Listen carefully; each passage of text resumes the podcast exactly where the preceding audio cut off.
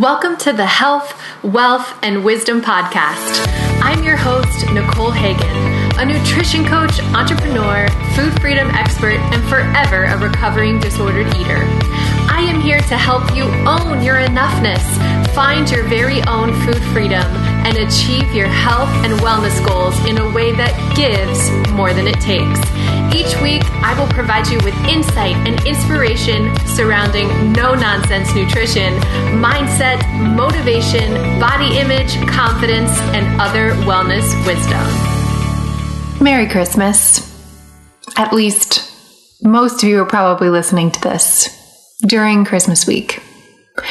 And I have a special episode for you today. But before we dive into this interview episode with one of my rock stars, Michelle, I just want to say it's okay. Whatever you're feeling right now, whatever your Christmas looks like, no matter how different this year looks from your typical tradition, it's okay. I've learned after losing my brother to be extremely open minded about how I feel and what I need, especially around these holiday seasons. Because holidays typically come with an expectation of joy and tradition and festivities. And this year, for a lot of us, that's not happening. And so, whether you're feeling sad, angry, frustrated, confused, alone, or anything else in between, it's okay.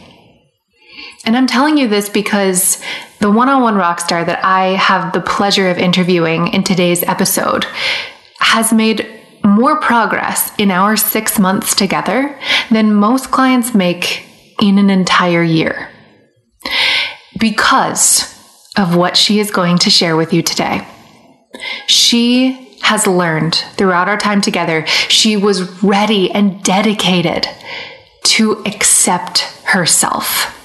The good, the bad, the happy, the sad, she has learned rather than restricting her feelings or trying to distract herself from what she's feeling, her failings, even. She's learned how to embrace it, how to feel it, and how to cope in a healthy, constructive way. This is huge. I know I talk about this all the time. If you follow me on Instagram at Nutrition with Nicole, I am constantly sharing about this deep internal work that I do with my rock stars. You're probably tired of hearing me say it, but I'm not going to stop talking about it because I am a true believer in the fact that we can change the outside as much as we want, but it will not be forever. It will not be sustainable or permanent, and it won't even feel good if we don't first learn how to change the inside. What are you running from?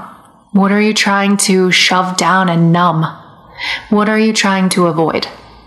Those are the things. That's the hard internal work that you have to do if you want to create big, powerful change that lasts.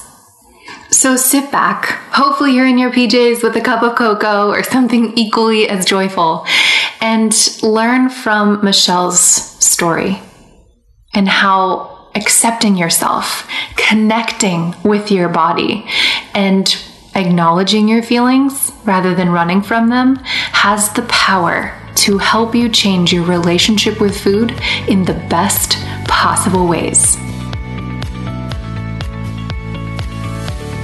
Michelle, I would love to kick us off first and foremost by welcoming you to the show. Thanks so much for joining us on the Health, Wealth, and Wisdom podcast. Thank you for having me. This is truly a pleasure because you have come full circle. You and I, I think, originally connected because of the podcast. And here we are almost, uh, I want to say a year maybe. Have you been listening to the podcast? How long has it been? Yeah, it's been, I think, a bit less than a year. So I think I started somewhere in the spring, nine months, I would say. Um, but it's definitely been nice to follow that journey and follow what you've been doing as well, and also take part in the in your coaching. So I've, uh, I'm seeing the full spectrum now. I love it. From listener to guest, welcome, welcome. Thank Michelle, you. for everybody listening, tell us a little bit about yourself. So, first of all, where are you geographically? What do you do? And what are you into? Give us a little background. With pleasure. Um, so, I am calling from Europe, from a small country called Switzerland. Um, so Central Europe. It's um, I myself am a young professional who just graduated less than two years ago, so I have a corporate full time job um, within the tech industry. And I'm also very passionate about the fitness world, which is why I also got my um, fitness instructor degree, which then puts me into that whole journey that we're having together. Um, I am someone who's always been a perfectionist um, someone who's always very much enjoyed putting a lot of work in what I do, a lot of effort in what I do. So yeah, I think uh, we got to work a lot on that as well and explore the sides of being a bit more vulnerable together. Absolutely. We've we've done some amazing work together and I want us to dive into that a little bit. So, like you mentioned, we've been working together for almost 6 months now. Tell everyone listening why you initially started coaching. So, what was the goal that you were and are trying to reach?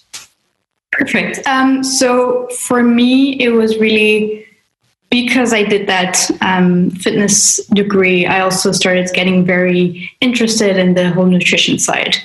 Um, but it got to a point where it became very obsessive and actually led to an eating disorder. So I was struggling with a lot of binge eating due to mentally and physically restricting and overtraining and so on. Um, and so that's why I also reached out to you um, to get that level of support and help and try to remedy that. I think it was behavior that was also very counterproductive. So I was trying to achieve a leaner physique, but I was actually putting on more weight than anything else due to those binges. So that was ultimately my objective when reaching out to you. And we, I think after our first conversation, we knew that we were going to be a fantastic fit because I think we can just relate so much to that part of each other's lives. Like having been in this health industry, it's a fine line between walking in a way that adds to your life and gives quality to your life and then takes away because you're doing too much and you're pushing those boundaries beyond what is healthy. So it has been my pleasure to work with you. Truly, you are such a teachable spirit, and I've loved every single second of our time together. Thank you. Same here. Michelle, I want to brag on you for a, a, second before we get into today's podcast topic, which I think is going to be so powerful. But tell us a little bit about the progress that you've made over these past six months, because I don't say you're a teachable spirit lightly. I mean, you have, you came in with a goal, you were driven, you were dedicated, and you were committed to yourself. That doesn't mean that you haven't hit bumps along the way. Everybody does, and you're no exception, but you have persevered in such an amazing way that you've turned every bump, every failure, every setback into feedback that you can apply moving forward. And that is a huge reason why you have been so successful. So tell us a little bit. I know this might be uncomfortable to kind of share your successes and toot your own horn, so to speak, but tell us about the progress that you've made over these past couple months that you feel the most proud of.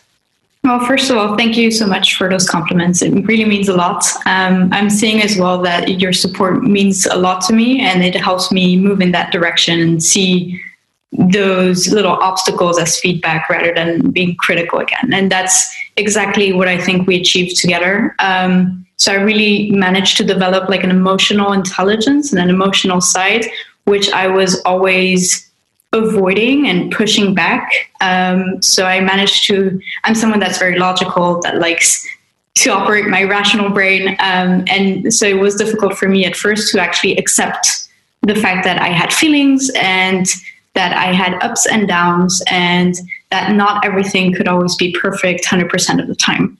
And so that also requires a lot of vulnerability where I, it was really uncomfortable for me at first to do so.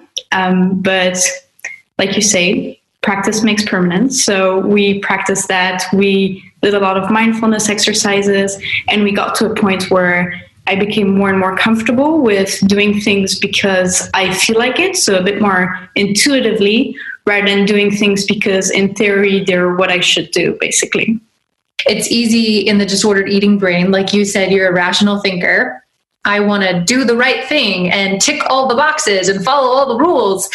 But when it comes to nutrition and health, there are no rules that across the board apply to everyone. And I think that that mindset that there is, that chasing of the perfect diet, the magic pill, is what gets us in so much trouble sometimes. and you have come so far from having that disordered uh, relationship with food and that mindset of all or nothing to but what is my body trying to tell me? And how can i honor my body by just trying to listen to it and then act based off what's in my best interest today? Whether that's with regard to meals or exercise or self-care that's huge. But I think what we want to dive into the most, Michelle, and why ultimately we chose to press record on today's podcast episode is because of the amazing progress that you've made in learning how to listen to, acknowledge, and process your emotions, especially as you manage this work from home life balance that we're all dealing with right now in 2020. But I think, and you've heard me say this before, many people listening have probably heard me say this before it's not about the food we eat, it's about the stories we tell ourselves about the food that we eat. And it's not as though we have a problem with food when we overeat or we undereat or we restrict or we binge. That's just the solution that our brains are choosing we have to dig into what the problem is, the trigger. And a lot of that is very deeply emotional, which is very uncomfortable at times for us to unpack and dive into. And you have been so willing to do that. And so I think that's really where we want to take this conversation is the power of acknowledging and processing emotions rather than trying to numb, avoid, or distract from them tell me do you feel like that is something that you think has been a big player in your progress? Like did you ever imagine yourself feeling and processing your emotions the way that you are now when you were stuck back in that disordered eating mindset? Not at all. So for me it was really just i always had that perfectionist vision of i have to have a certain amount of macros to perform my best. I have to sleep a number of hours but i also have to perform on the job. I have to be um, a great employee. I have to be great for my friends. I have to organize social activities. So it's just setting all of those unrealistic goals. So by itself, it can be very realistic, but adding those up just became very unrealistic. And then on top of that, adding restriction in a certain sense to what I was eating and just yeah blocking myself of you're not allowed to go out to eat um, at your parents place because it's then more calories on your meal whatsoever. So it's just building all of that frustration by yourself is actually something I didn't even notice I was doing. Um, and so it was really interesting to break that down to take everything off of my plate at once. So I'm someone who likes loves to go walking during um, my lunch breaks, for example, to keep that activity up. Before I used to see it as NEAT activity, so non-exercising activity um, and now I really just do it because I know it leaves me feeling good. It leaves me feeling happy. I get to see the sun. So I'm not, I'm doing the same things basically. I'm having the same behaviors, but I'm doing that them for a different reason. And I'm doing them really because I feel like it rather than I have to do it because that's what the theory says. And I think that was really the key moment and the key realization that we had to come to. Yeah, so it's the motivation behind the behaviors. Some of the behaviors themselves, like you referenced, are exactly the same, but I'm not doing it from a place of punishment or restriction anymore. I'm doing it from a place of honoring and loving and cherishing what my body can do and how I want to feel.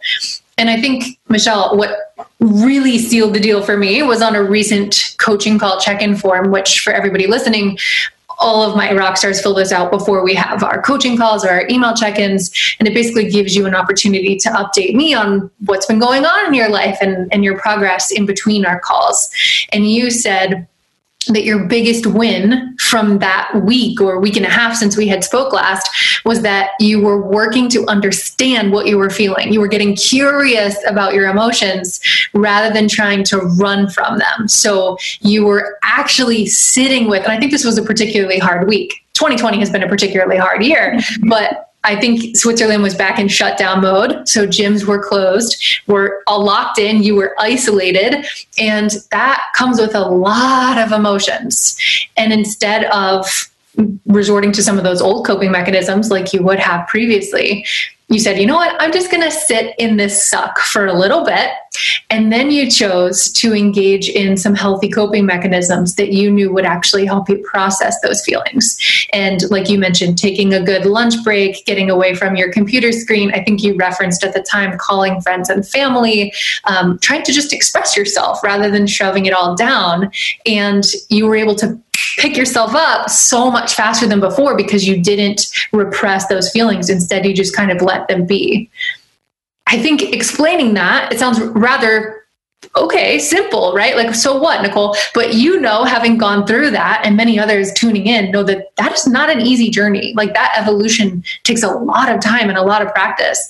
Tell us a little bit about that evolution for you. Like, how did you get from, no, I don't want to deal with these bad, icky feelings to, oh, okay, this is uncomfortable and I don't really want to acknowledge this, but I know that I need to in order to do the deep internal work and create the external change that I want in my life?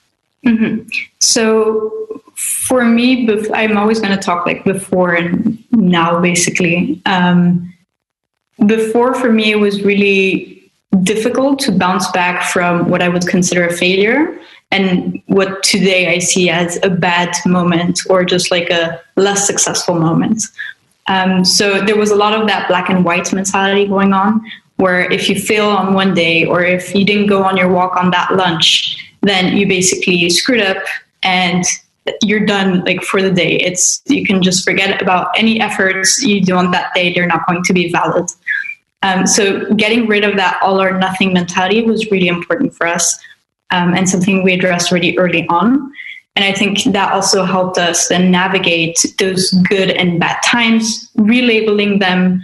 Um, and that also helped me to sit down and say, okay, it's maybe a bad moment because I have a lot to do, but that doesn't mean I cannot make my meals goal, goal supportive. That doesn't mean I can um, not take a walk later tonight or just add a, f- a few minutes of cardio after my workout. Or so it's just in general um, learning how to navigate all of those situations basically helps me be a bit more tolerant um, and a bit more understanding of the situation. So i have just, and that I've noticed, I've become a lot more kind to myself um, and accepting as well of, okay, not everything has to be perfect, but that's perfectly fine. And that's what makes life interesting. And that's what makes me human as well. So, Michelle, do you ever catch yourself speaking to yourself in one of those older voices from before? And if so, how do you deal with that? I think there's a, a misconception that when you go through this recovery process or you hire a coach or you start working on yourself, that it's like, light switch, I'm a new person. Like, I don't have to deal it. And I know that that's not the case. So I'm kind of leading you up to this answer. But what do you do when maybe one of those old voices creeps back in? How do you address that? So it's I really see it as the angel and the demon on your shoulders. So you have the double personality going on. Um, you have on the one side the the diet culture saying you have to eat this to compensate your dinner from yesterday, for example, that was a bit more calorie dense, or oh, you should add more cardio because you didn't spend enough energy, or whatever. Um, but then those old um, type of diet cultures behaviors come back. And then it's just a question of letting the small angel on the other side talk back and saying look that's we already learned that's counterproductive. We've had those experiences enough times to now realize that that's not the right way to go about it. And i think that you can really identify those moments if you're being mindful about how you speak about your inner dialogue um, about how you speak with others um, and how you just behave in general. So mindfulness has definitely been a very important part of the process as well. Yes, I think it's so important for us to highlight that because that voice doesn't go away. I think the way that I often refer to that voice or the, the demon on the shoulder is the more that we strengthen our positive self talk and our affirmations of what we can do, what we are capable of, and these mindful moments, the quieter and quieter and quieter that old voice gets. It loses its power because it's no longer being exercised or practiced, but it still is going to pop up. And that's why I even think in the introduction of this podcast, I say, I'm for forever a recovering disordered eater because those things, even for someone like me who's been in recovery for a decade at this point, they still pop up like, oh no, quarantine, my activity level is going to decrease. How can I exercise more to make up for all? And it's just sitting with yourself and noticing and naming like whoa wait a second nicole or michelle this was an old thought and i understand where it's coming from but hey that didn't serve me so here's what i'm going to do in order to acknowledge this in a helpful way i love that you put it the way that you put it i think it's so helpful for people to hear it in your voice not just mine thank you so michelle you recently shared a resource with me and this resource was called The Language of Emotions. And I believe that this was introduced to you at a workshop that you went to talking about work life balance, correct? Correct. And I want to dive into this resource a little bit more because I kind of was teasing out my favorite parts. And I'll just share a quote from this resource uh, that I really loved. It says Many of us use addictions and distractions to get through our days and deal with the challenging aspects of our lives. Although these practices can help us take our minds off of things, they're not generally forthright ways to deal with troubling situations. As you gently observe your own addictive and avoidant tendencies, it can help to understand why you're distracting yourself and what you're avoiding. And I think this really just sums up everything that we're talking about. So many of us try to avoid and distract ourselves from the icky, less desirable feelings, the feelings that demonstrate to us that we have areas to work on. And you have been doing the exact opposite. You've been embracing that discomfort this year. So if you feel comfortable, Michelle, I would love for you to share with us the ways that you have used distractions to deal with challenging aspects of your life rather than feeling your way through and you shared a little bit with us early on, but back when before you decided to make this change, how did you ignore or distract yourself from what you were feeling? Um, so for me, it was just by trying to get control over everything, every single element that I could control.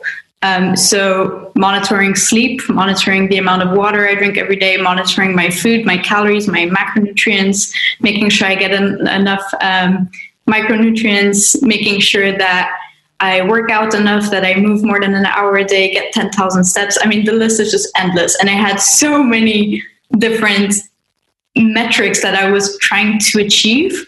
Um, and then, like I mentioned, as soon as one of them wasn't achieved, I basically saw that as a failure and that just trickled down and had repercussions on all of those elements. Um, and so distractions were really just self-obsessing about everything that i was doing um, which then also had consequences of course on your social life because you don't get to be as spontaneous anymore um, and then also has repercussions on your relationships because you're just so focused on trying to change the way you are that it basically ends up being very counterproductive in your relationships. you you're feeling frustrated and stressed internally because you're dealing with so much and setting so high expectations for yourself that it basically just yeah really also has a repercussion on the either your family, your friends, um, your loved ones. So making sure that you're basically a bit more mindful and just a bit more open, a bit more spontaneous, makes it easier also to come across as more human.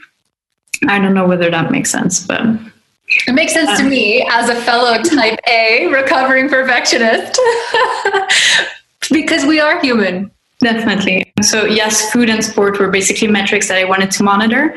Um, but ultimately, it was because I was unhappy with myself. So, it really came to practicing more self love, being more aware, more mindful, more accepting of myself. Um, and that basically calmed those distractions down. You're the first one to say we overdo things um, and we don't feel enough. And that's definitely how I was um, feeling it, at least.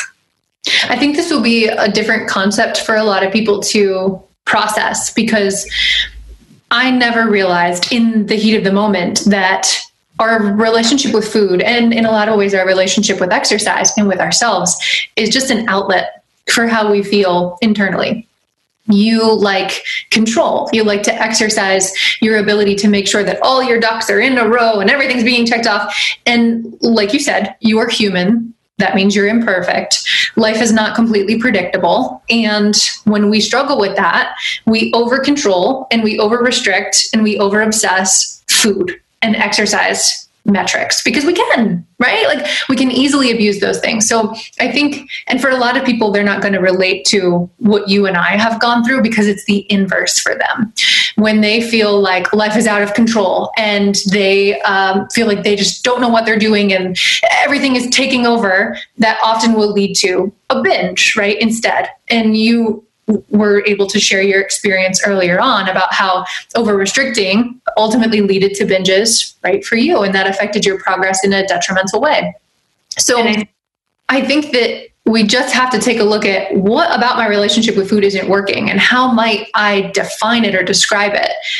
And if it's not healthy if it's not making me feel happy what am I looking for that I'm trying to get from my relationship with food misguidedly? Because I really just need to find a way to give that to myself. You need to just find a way to give yourself a little bit more grace, a little bit more flexibility, a little bit more freedom to trust your body. That wasn't taught to you, that wasn't taught to me, right? We were taught to follow the rules. And once you were able to do that internally, you were able to do that with your relationship with food. And your progress has been amazing as a result. Thank you. Yeah, I think it's also really a question of again listening to your body closely. For me, the I had such high expectations beforehand that it, it led to a very vicious cycle because of course you cannot succeed on all of those levels. Um, so you basically end up binging, crashing, and that again is just an added and self-inflicted stressor. Um, so that leads to more frustration and then more negative feelings. And so it's just like a very vicious cycle, which is then hard to break and bounce back from. Um, and then on the other hand, and that was in line with the workshop you alluded to earlier, we also learned, or I learned during that workshop, that really every um, emotion is actually a form of feedback and that those feelings are basically your friends. And I think that just gave me a whole new perception on how do I actually feel negative feelings. So, for example, they mentioned that anger is all about respecting your boundaries. So, when you feel anger, that means you can't necessarily, or you've overreached or overstepped somehow, um, or you don't feel respected in a certain way. Um, happiness as well is one of those really counterproductive ones. We expect to be happy 100% of the time, right? And that's just not realistic. So taking a step back and just embracing those happy, positive moments is important. But then also not having that expectations to be happy 100% of the time is perfectly fine, and you should embrace that. Um, another one that really resonated with me was the frustration side. Um, because yeah, during COVID, like you said, it's a hard time um, for us. Gyms closed for a while. At work, it was a very stressful period. Um, I had some unstable family situation, and so I just felt very frustrated at life, and I couldn't seem to snap out of it. And that's something I had mentioned during our check-in calls as well. Um, and then I actually questioned myself, but what does that frustration actually mean? How can I translate it into something more meaningful that I can actually move forward with and try to snap out of it. And that frustration actually really meant that I care about all of these things. So I care about the gym, I care about my family, and I care about my job ultimately. And that's how your feeling basically can be translated into a very positive and strong feedback. And I think that was one of those emotionally intelligent aspects that we had to work out a bit. Um, and yeah, so learning to understand your emotions, learning how to interpret them, um, is basically sounds very easy, can be very intuitive for some people, but for some people who've been practicing always functioning with that rational mind, it's actually very difficult. And so I'm glad that we got to take also that journey together and learn a bit more about my emotional language, um, get to small things like recognizing hunger cues for me were really difficult at the beginning. Um, but we worked our way through all the way up to what does frustration mean, and I'm very happy about the pro- uh, progress we made so far. I really think, Michelle, that most people have trouble noticing and naming that their emotions. I would argue most adults do, because you're right. There is an intuitive aspect of when we're children, like take a baby, for example If we're crying, it's maybe because we're hungry, right? Like we're clearly giving you a sign or a signal. If we're uncomfortable, maybe we're having like belly upset, we might be fussy. If we're tired or we're angry or we just want to cuddle, right? Like we're very affectionate and outwardly aware of how we feel and we're not afraid to express it.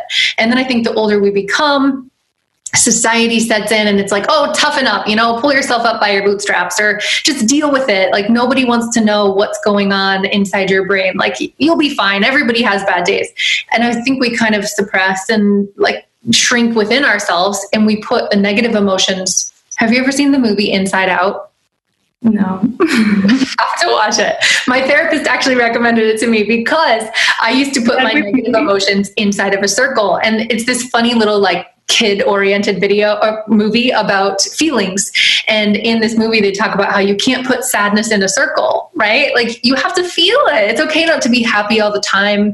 It's okay to have frustration. And like you said, I couldn't have said it better myself. Feelings are our body trying to express something to us. It's a sign, it's a signal, and it's our job to listen, not to ignore, distract, numb, but to actually just figure out like what do I need to do in order to make this right and in order to feel better? It sounds like a really probably a foreign concept for a lot of people. I mean, you were ready to do it. You were ready to embrace this change, but I don't know if a lot of people know how they feel on a daily basis, right? They're just going through the motions. I think this year, for example, we're seeing a lot of stress, but where does that stress come from? Is it actually you feeling burned out? Is it you not having any energy? Is it you being depressed? Is it are you sad? Are you angry? I mean, stress is such a broad term; it can be translated in different ways as well. So, getting really into the itty gritty of what that feeling means and where it comes from and why you actually feel it can actually then be translated and it just makes a lot more sense afterwards. You know exactly how to pick yourself up, or you just accept that negative feeling in a much more peaceful way and you say, okay, that's because I care. Okay, I can deal with that. And then you move forward basically. And I think that's step one. So acknowledge the feeling, noticing, naming it, calling it out for what it is. But then I think the second part, Michelle, that we haven't talked too much about is acting on it. So noticing and, and naming how I'm feeling is great, but then what am I going to do about it? So, like you said, frustration is that coming because my boundaries are being overstepped? You and I worked on that a lot at the beginning because, like you said, your work demands were through the roof. And you had to have a conversation, right, with the people that you work with and say, Hey, I'm feeling like I've got a lot on my plate. Is there maybe something we can delegate, something we can do to kind of even this spread? And you mentioned earlier your lunch breaks, taking that time for yourself to soak up some sun, pop in a podcast, but like don't be thinking about work. So it's noticing and naming what you're feeling, but then drawing those healthy boundaries and acting on, whoa, I need some more me time, or whoa, I need to be having more healthy, open conversations with my loved ones, or whoa, I realize that I let people step on me and I'm not actually speaking up for what I need. So I think that's a big part of it too. Would you agree? 100%. Yeah. Nothing bad there. I think you you hit it on the nail. so Michelle, well, I feel like we could talk about this all day. I mean, you and I can talk for hours and hours on end, but I'm going to give you the stage because this has been your journey. You have made amazing progress and you've created a really solid foundation. So I know that now we're moving into a little bit more of a body composition focus, but we're doing that in a very safe and health promoting way.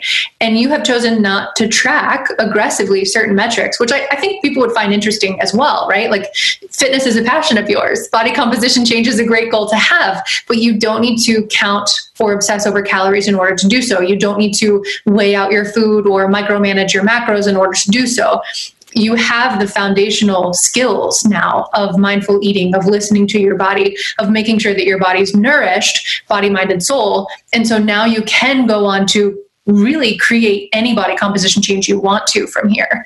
So I think that's worth mentioning. It wasn't on my radar to talk about, but that's a big deal too. Do you feel more confident as you re- refocus or pivot towards a fat loss goal now than you did previously because of the tools you have in your toolbox? I think it was really good for me to get all of that knowledge before starting to work together. I do not regret tracking my macros because it made me very knowledgeable about the food that I eat. I now naturally tend to healthier foods. I know exactly what food is worth what, so I, I, I can be very mindful about how I nourish myself. And that's why I think today I'm able to lose some fat as well without having to track aggressively um, because all of that no- knowledge and foundation was already set. I would, however, say that it, it does play on my mind sometimes, um, knowing that we want to lose some fat, knowing that I want to have a bit of a recomp. I do sometimes still look at my plate and think, hmm, how much do I have in this plate? And then it's again that discussion between the angel and the demon like, do you really have to know, or can you just now listen to your body and accept how it makes you feel? And then you'll just eat whenever you're hungry. And like you said, we, it's like a, a baby, right? We are supposed to know when we're hungry. Um, and that's something that we've we've also grown my sensibility to. So today I managed to very easily identify when I'm hungry, when I feel satiated, whether my, that meal was um, a satisfaction or not. And so with those three pillars, we actually get to see progress, and that progress also comes from the knowledge that, like I mentioned, I built earlier because we do focus still on healthy nourishment. It's not just you're not tracking, but you're going free um, in the wild. It's a lot about making the right choices, um, be it balanced plates or be it just portion management. Um, I think there is good things to learn from tracking. I think it is definitely some, a good tool to have, um, but I simply do not feel comfortable to have that because I know it's not sustainable. And I know that in 10 years, I don't see myself counting my calories so that's why I'm, I'm choosing to go this route to make it a bit more sustainable. Music to my ears, right? Like, this is why I refuse to call myself an intuitive eating nutrition coach or a macro tracking nutrition coach because both have things to teach us. We can exist in this messy middle space where I agree with you, understanding macronutrients and the roles that they play in our bodies has a really important part in being healthy and creating the relationships with food and the body composition changes that we want. But so does knowing how to listen to our body. So I think you found this beautiful medley of both. And I love that you alluded to no regrets because that got me here. And I'm often telling you, hey, if something doesn't work, it just pushes us closer towards the direction of what does, right? Again, turning failure into feedback. So, Michelle, I lied. Earlier I said I was going to give you the stage. Now I'm going to give you the stage. I want to give you the last word. What would you want to share with someone listening, a woman listening who was sitting in your shoes last spring, feeling a little bit lost, feeling a little bit overwhelmed, and like she had this white knuckle grip on her relationship with food, her nutrition, her exercise? What did you need to hear in that moment? Um, perfection is not healthy. So I would definitely tell you to try to be more kind to yourself, respect what your body is actually asking you. Um, if you're, for example, having eating disorders like I had, it is a, a, sign that your body is sending you. It means that something is not going right. And listening to your body will ultimately bring you to a place where you'll feel a lot more happy, a lot more mindful about the choices, and a lot more human as well. So being vulnerable is a strength more than a weakness. Um, I had to learn that the, ha- the hard way. Um, but you should really not be afraid to reach out to people, get a support system. I think the more I've been talking to people about those eating disorders and so on, the more I've actually heard women resonate with, with what I was saying. And I think that's so powerful in itself because that just goes to show that we never talk about those things. So getting vocal about the issue is perfectly normal. And you'll see there's a lot of people who actually resonate with what you do. Um, just don't be afraid basically to take that leap of faith and one change. Um, if it's if you're always in the same pattern and always resulting to the same behaviors, basically, something is not working, obviously. And so it's good to sometimes challenge the status quo to find a, basically a better, more sustainable future. So yeah, be more tolerant with yourself. That would definitely be my my key takeaway for this call. Grace, yeah, grace. We all need a little bit of grace. And you know, I'm all about that moderation mindset. Perfection is a 100% failure rate. So we don't need to be shooting for it. And Yeah, there's a lot to be said about the stigma around disordered eating and just struggling in general as a woman who feels like she doesn't have it all together. And you're right. The more we talk about it, the more we realize, oh my gosh, this is not a me thing. This is a almost universal thing. I mean, the percentage of women who struggle with their bodies, their relationships with food is astonishing. And I think the more people we have like you who are willing to say, hey, I know what it's like. And you don't have to stay there, right? Like you don't have to do it alone. If what you're doing isn't working, maybe you don't have all the answers. Maybe you just need to reach out for some help. And I think having someone who is as brave as you are helps give them the strength that they need to do exactly that. So, Michelle, thank you so freaking much for sharing a little bit about your journey. I just love you and appreciate you so much. Thank you so much. It was really an honor um, to be part of this podcast. I think it's really nice, like you mentioned, to be able to be brought in and meet you thanks to the podcast and now also take part in it. So thank you for having me. It's been a pleasure. The circle of life. Thank you so much for being on as a guest, Michelle. I appreciate you and I know that this will speak into the lives of so many. So thank you, thank you, thank you. Thank you for listening to this episode of the Health, Wealth, and Wisdom Podcast. If you like what you heard today, be sure to rate, review, and subscribe, and then head on over to nutritioncoachingwithnicole.com where you can sign up for my weekly emails where I send out my favorite tips, tricks, advice, and support every single Monday morning to help you kick your week off right. Thanks for listening. Until next time.